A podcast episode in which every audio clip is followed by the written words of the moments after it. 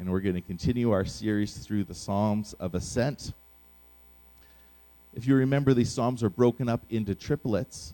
Uh, they start with a psalm of distress or fear or worry, and then a psalm of resolution of how God responds, and then a, thirdly a psalm of homecoming, of celebration at being with God. And so this Psalm 128 is the third of a triplet. It's a song of, of joy and satisfaction in the Lord. So let's open our hearts this morning. Psalm 128, a song of ascents. Blessed is everyone who fears the Lord, who walks in his ways. You shall eat the fruit of the labor of your hands. You shall be blessed, and it shall be well with you. Your wife will be like a fruitful vine within your house. Your children will be like olive shoots around your table. Behold, thus shall the man be blessed who fears the Lord. The Lord bless you from Zion. May you see the prosperity of Jerusalem all the days of your life, and may you see your children's children.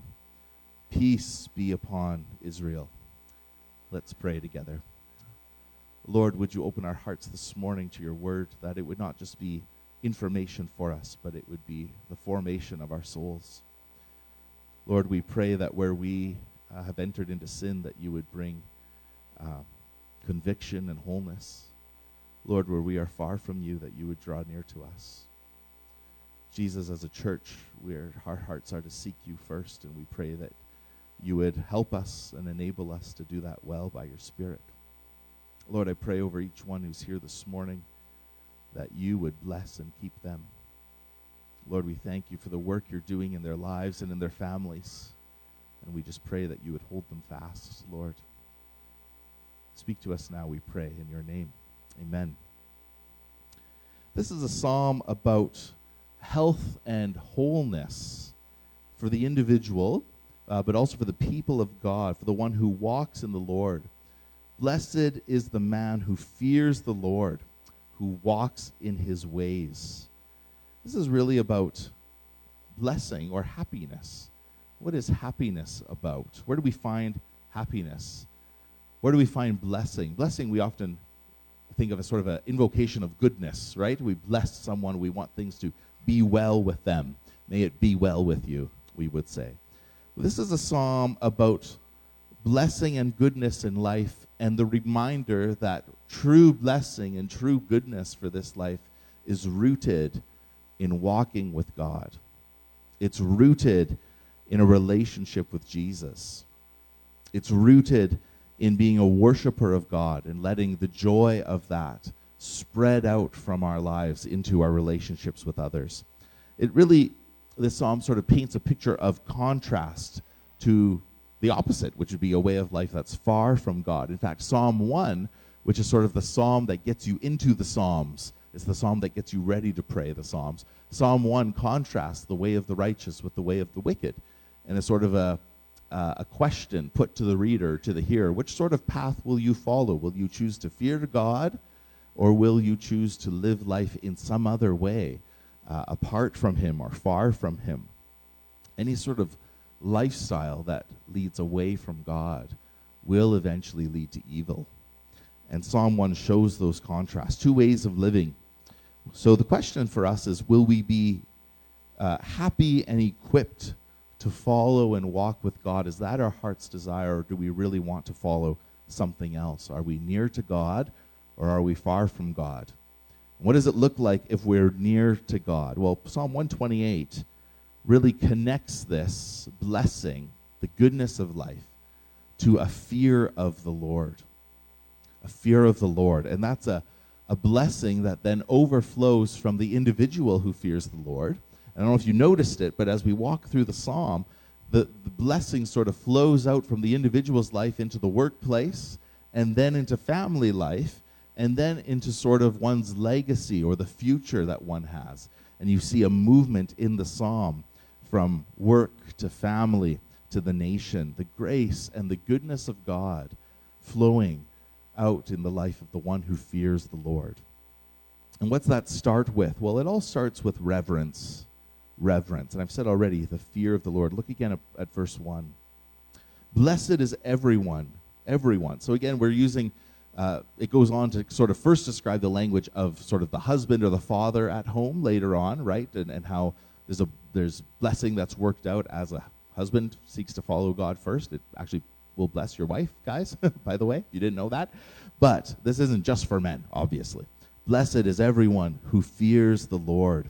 And that phrase, fear of the Lord, is I, I would say has probably fallen by the wayside to some degree. We don't always hear that phrase very often, but it's a very biblical term.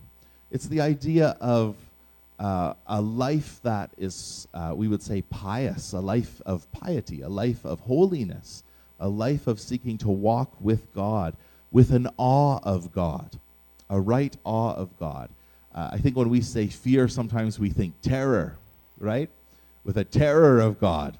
Uh, but terror is probably not the best word to describe what we mean here by fear. What we mean here is a sense of reverence and awe for God. He is God and I'm not. He's the Lord. I am not. And He is uh, good. He is good and He loves me. He loves us. But He is also just. And He hates sin. And He calls us into holiness and He calls us into new life. And I have a responsibility to respond to that call. Uh, and I do so not because I'm terrified of God, but because He loves me. And I also know there's consequences for not following Him. It's a fear of uh, an awe of God, but also a, a, a fear that's rooted in knowing who He is. You might think also of the way in which, as children, sometimes you might fear your parents uh, knowing they love you, but also they they will get after you if you were not doing the thing you're supposed to do. This was this weekend for me, several times with the kids.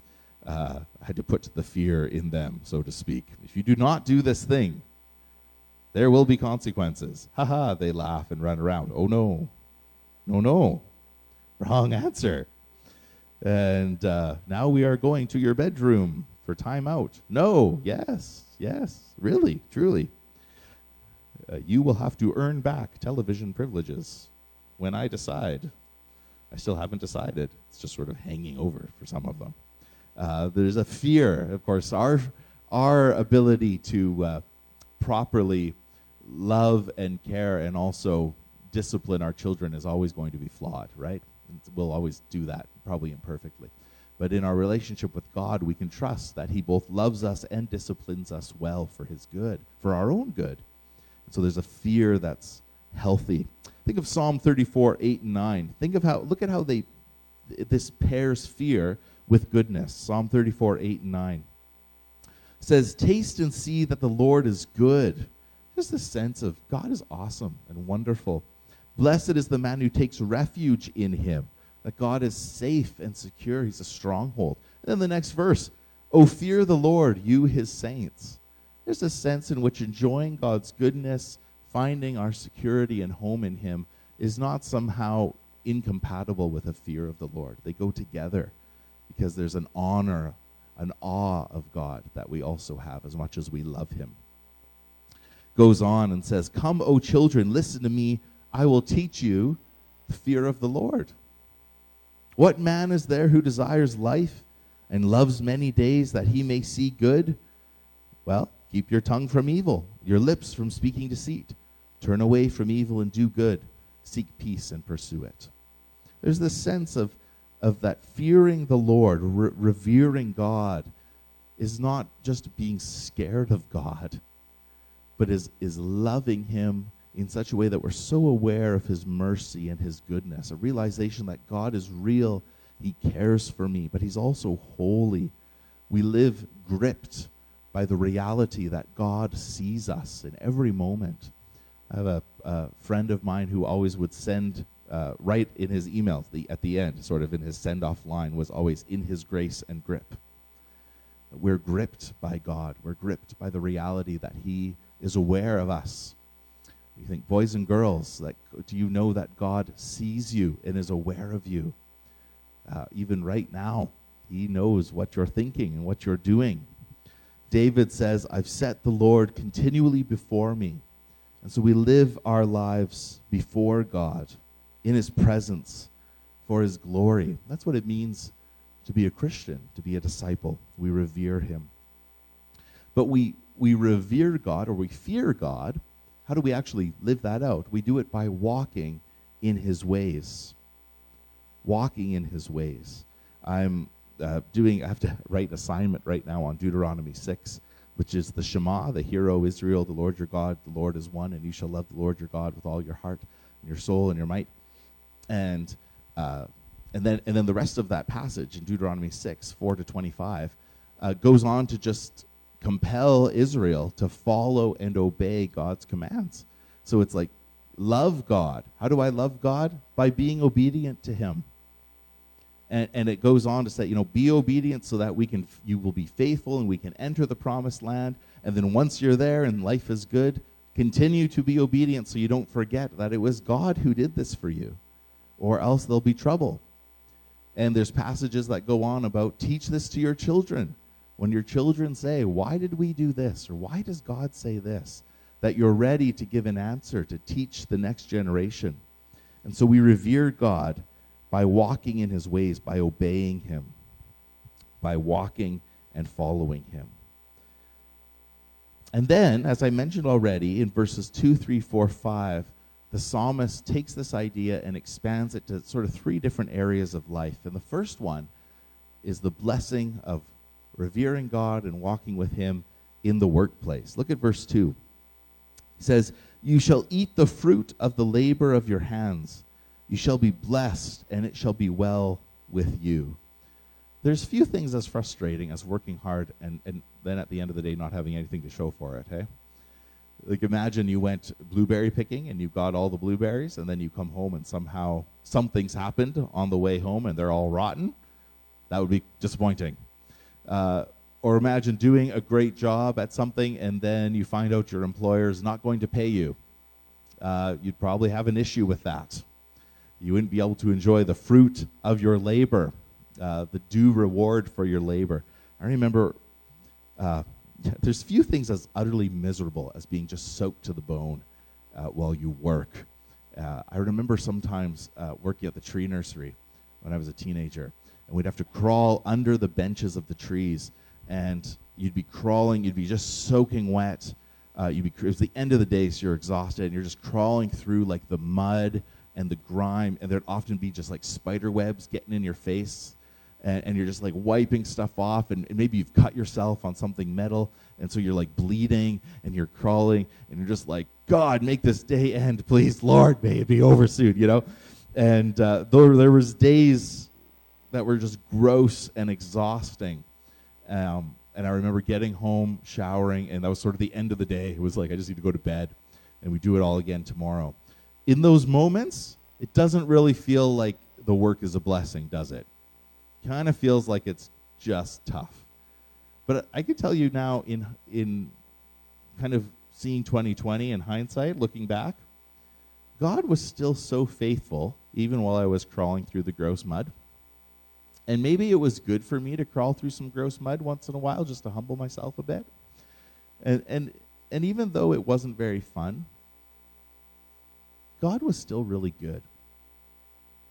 And you know, that's true for us to reflect on is just because something's hard doesn't mean it isn't good.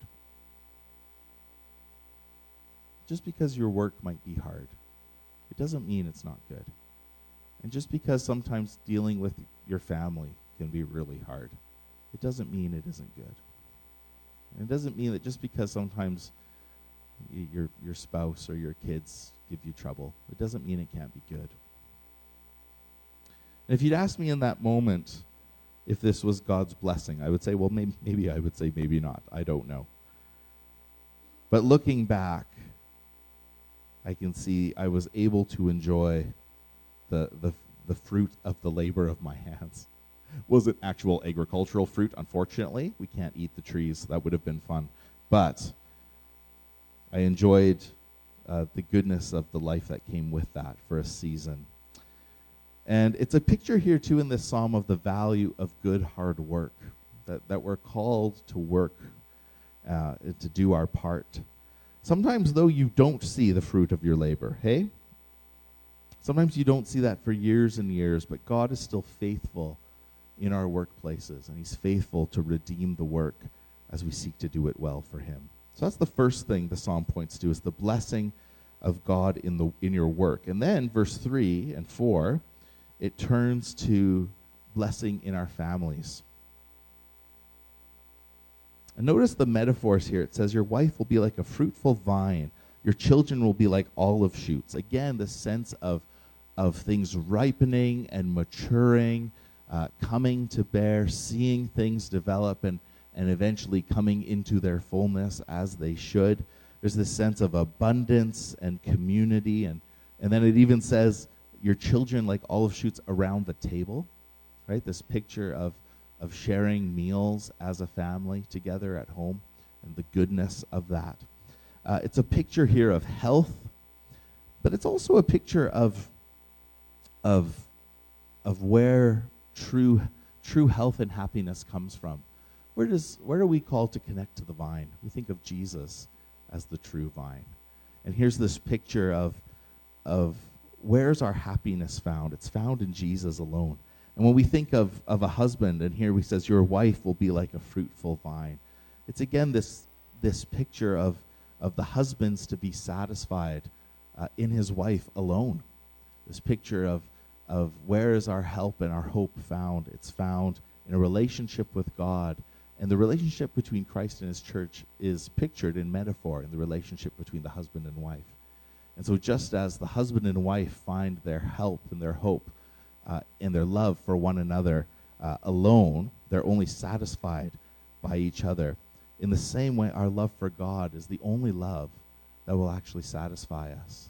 The only love that we really need in our lives to truly uh, make us feel whole and at home is the love that we experience from God. It's Augustine, right, who says, Our hearts are restless until they find their rest in you. And so he goes on, we see this picture of spiritual fruit in the house. We see a picture of, of children who are growing up uh, to be like, like the one who's fearing the Lord. And of course, that's a general rule. And I think it's important to say that about this psalm because it's almost like, well, if I just follow God, everything works out okay in my life, right? Like, my family's great, my work is great, everything's perfect. And I think I, I, that's not entirely always the case. This is not a hard and fast rule. Um, the general rule is that as we love and disciple our children, we hope and pray that they walk with Jesus as well. But, but we also need to make room for their own decisions. We can't control that. But as a general rule, as we pursue God, it flows to our children. And parents, let me just say quickly again this morning that the, the primary place of discipleship in your life is at home. It's with your kids. And if you're if you're feeling, how do I, how am I called to serve God? How am I called to trust and to follow Him? One of the main places is in the witness that you give to your children as you choose to follow Jesus. Um, as you, maybe you're not able to disciple them uh, as much as, say, I can at this stage with my kids being young. Um, perhaps they're older, and some of those opportunities are a little bit different. But you have uh, a, a calling, and I just want to speak blessing over you as you try to disciple your kids well and as you seek to follow Jesus. Uh, That's really important. So, first we see God's blessing and, and the joy in our work, and then we see blessing at home, and finally we see blessing into the future. Look again at, at verse 5. It says, The Lord bless you from Zion. May you see the prosperity of Jerusalem all the days of your life. And so the psalmist is encouraging us uh, as readers, but also as sort of the, the reader in mind here, uh, as picturing blessing from Jerusalem, blessing from the place of worship. There's a link, folks, between the public gathering together for worship and the blessing of God. And there's a call for us to meet together, to come and to gather, and there's blessing as we get together on Sundays here uh, and assemble, assemble together. There's blessing that flows out as we seek to live out the kingdom of God and seek to see that kingdom established. There's blessing as we seek uh, to concern ourselves with that which concerns God. Do you have a heart to see the word of God go forth into Dryden? You know, do you have a heart to see people's lives changed here in our city? Uh, do you have a heart to see uh, our young people and our children discipled and come to Christ? Uh, do you have a heart to gather together with brothers and sisters in fellowship? All of that is, is good, uh, and it, it comes from us individ- individually choosing a healthy relationship with God. As we seek to fear God and to walk with Him, that spills out uh, from a healthy life into a healthy church.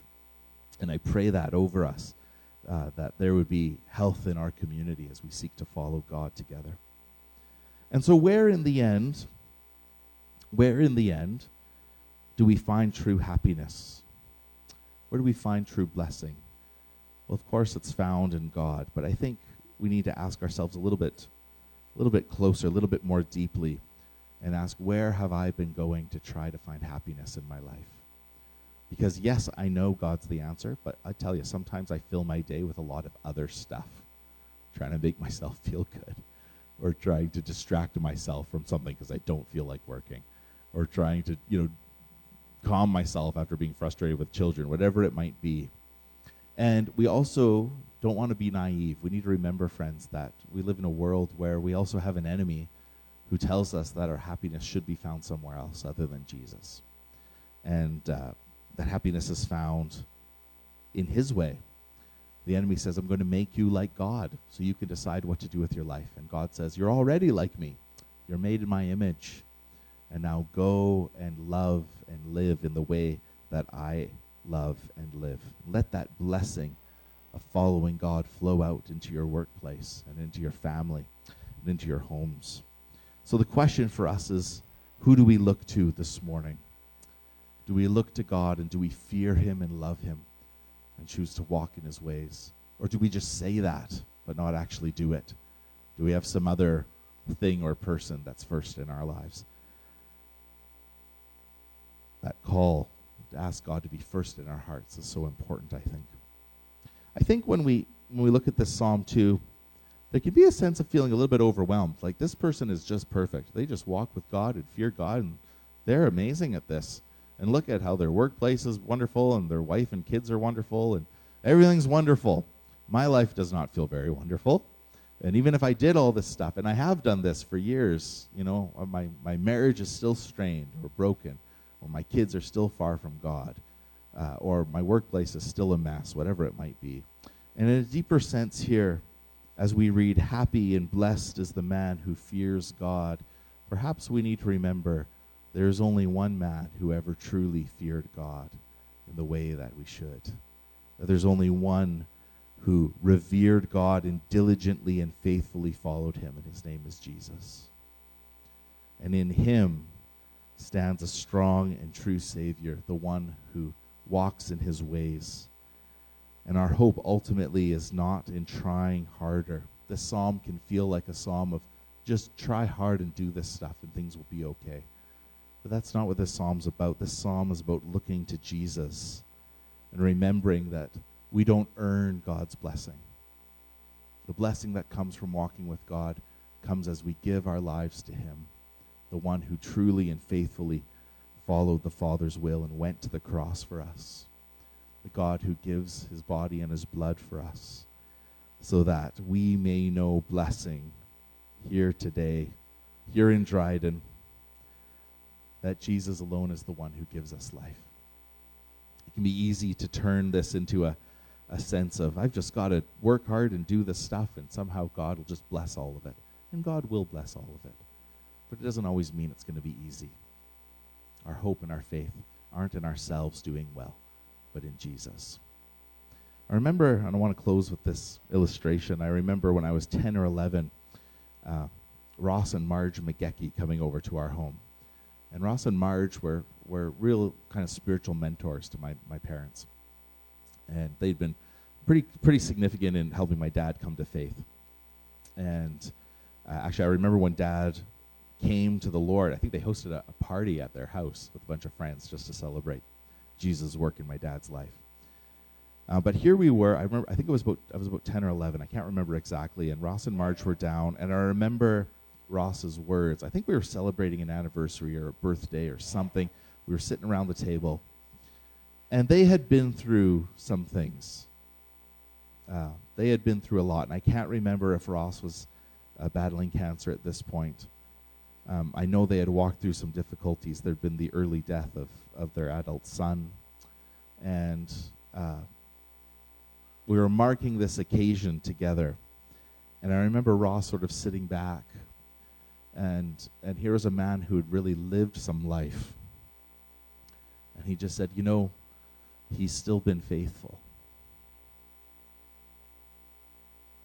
And here was a guy who'd been through a church split, who had helped uh, lead people to Jesus and walk with them and disciple people. A guy who'd uh, been through ups and downs in life, real sorrows, real struggles, but a guy who could look back over the course of his life and, like, like the person described in Psalm 128, could see the goodness and the blessing of God even in the ups and downs of life despite the ups and downs of life. And uh, being able to look over the whole long story of his life and to recognize God's God's fingerprints, God's goodness, God at work in him, even even when things were really difficult. And Ross is is gone now. He's with the Lord. But when I look at a psalm like this, here's a man who knew what it meant to fear the Lord and to walk in his ways. This is a man who wasn't perfect, but who loved God and who knew that God loved him. And that's the sort of life that's envisioned here. It's not a life that's without struggle, but it's a life of tasting and knowing the goodness and the freedom and the grace of God, of knowing Him and following Him in a real life that has both ups and downs. And so I want to pray for us that whatever point of life you feel you're in, that you would know the goodness and the blessing of God, and that you would commit afresh to walk in His ways, to revere Him, so that you too can look back over the long scope of your life and go, He's been so faithful. So let's stand and let's pray together to that end. Lord, today we thank you that you do bless and you are good and you are faithful. Lord, you in this psalm remind us that there's blessing and goodness at our work and in, in the home as we look to the future, as we gather with one another. But Jesus, I just sense today that there's there's those of us here who who know that, but we don't always feel that or live that because life also has a variety of challenges. This is a celebration of an ideal, but sometimes life doesn't go the way we expect. So, Lord, we thank you that you are the one who faithfully followed, who faithfully trusted, who faithfully walked in your ways, Father. And because of him, we can experience the love and the righteousness and the joy of life and salvation. Not because we always walk with you perfectly well, but because our hope and our faith is found in Jesus. Lord, we thank you that because of him, we can know the goodness and blessing of salvation for today.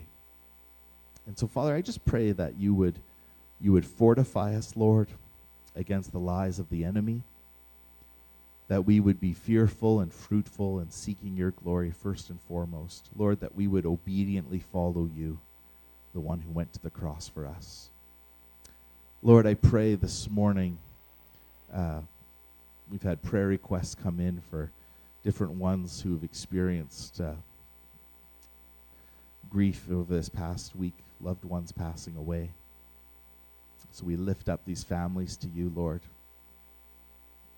Hmm. We think of the Adams family, Lord. We think of, uh, we, we got word today of Sue and Mitch, that Sue's father's passed away. And so, Father, we pray that, that you would draw near to each one those that are grieving today, that you would come with your comfort and your hope. Lord, that even in such moments as these, that we would still seek to follow you, to know your goodness, even in our grieving. Lord, we also pray for our, our city and all the various needs and issues here at home, that you would give wisdom to our leaders, Lord, that you would bless them and their families, that you would guide them by your Spirit and uh, that your wisdom and truth would prevail in, in those council meetings, Lord, as they make decisions. Jesus, we lift up our provincial and, and federal governments, Lord, and we pray that you would bring salvation to the hearts of those that do not know you. Lord, that you would cause those who uh, are not walking in your ways, Lord, to find you, to discover you. Lord, we pray for those uh, who do know you, who are in those places, that you would uphold them and strengthen them.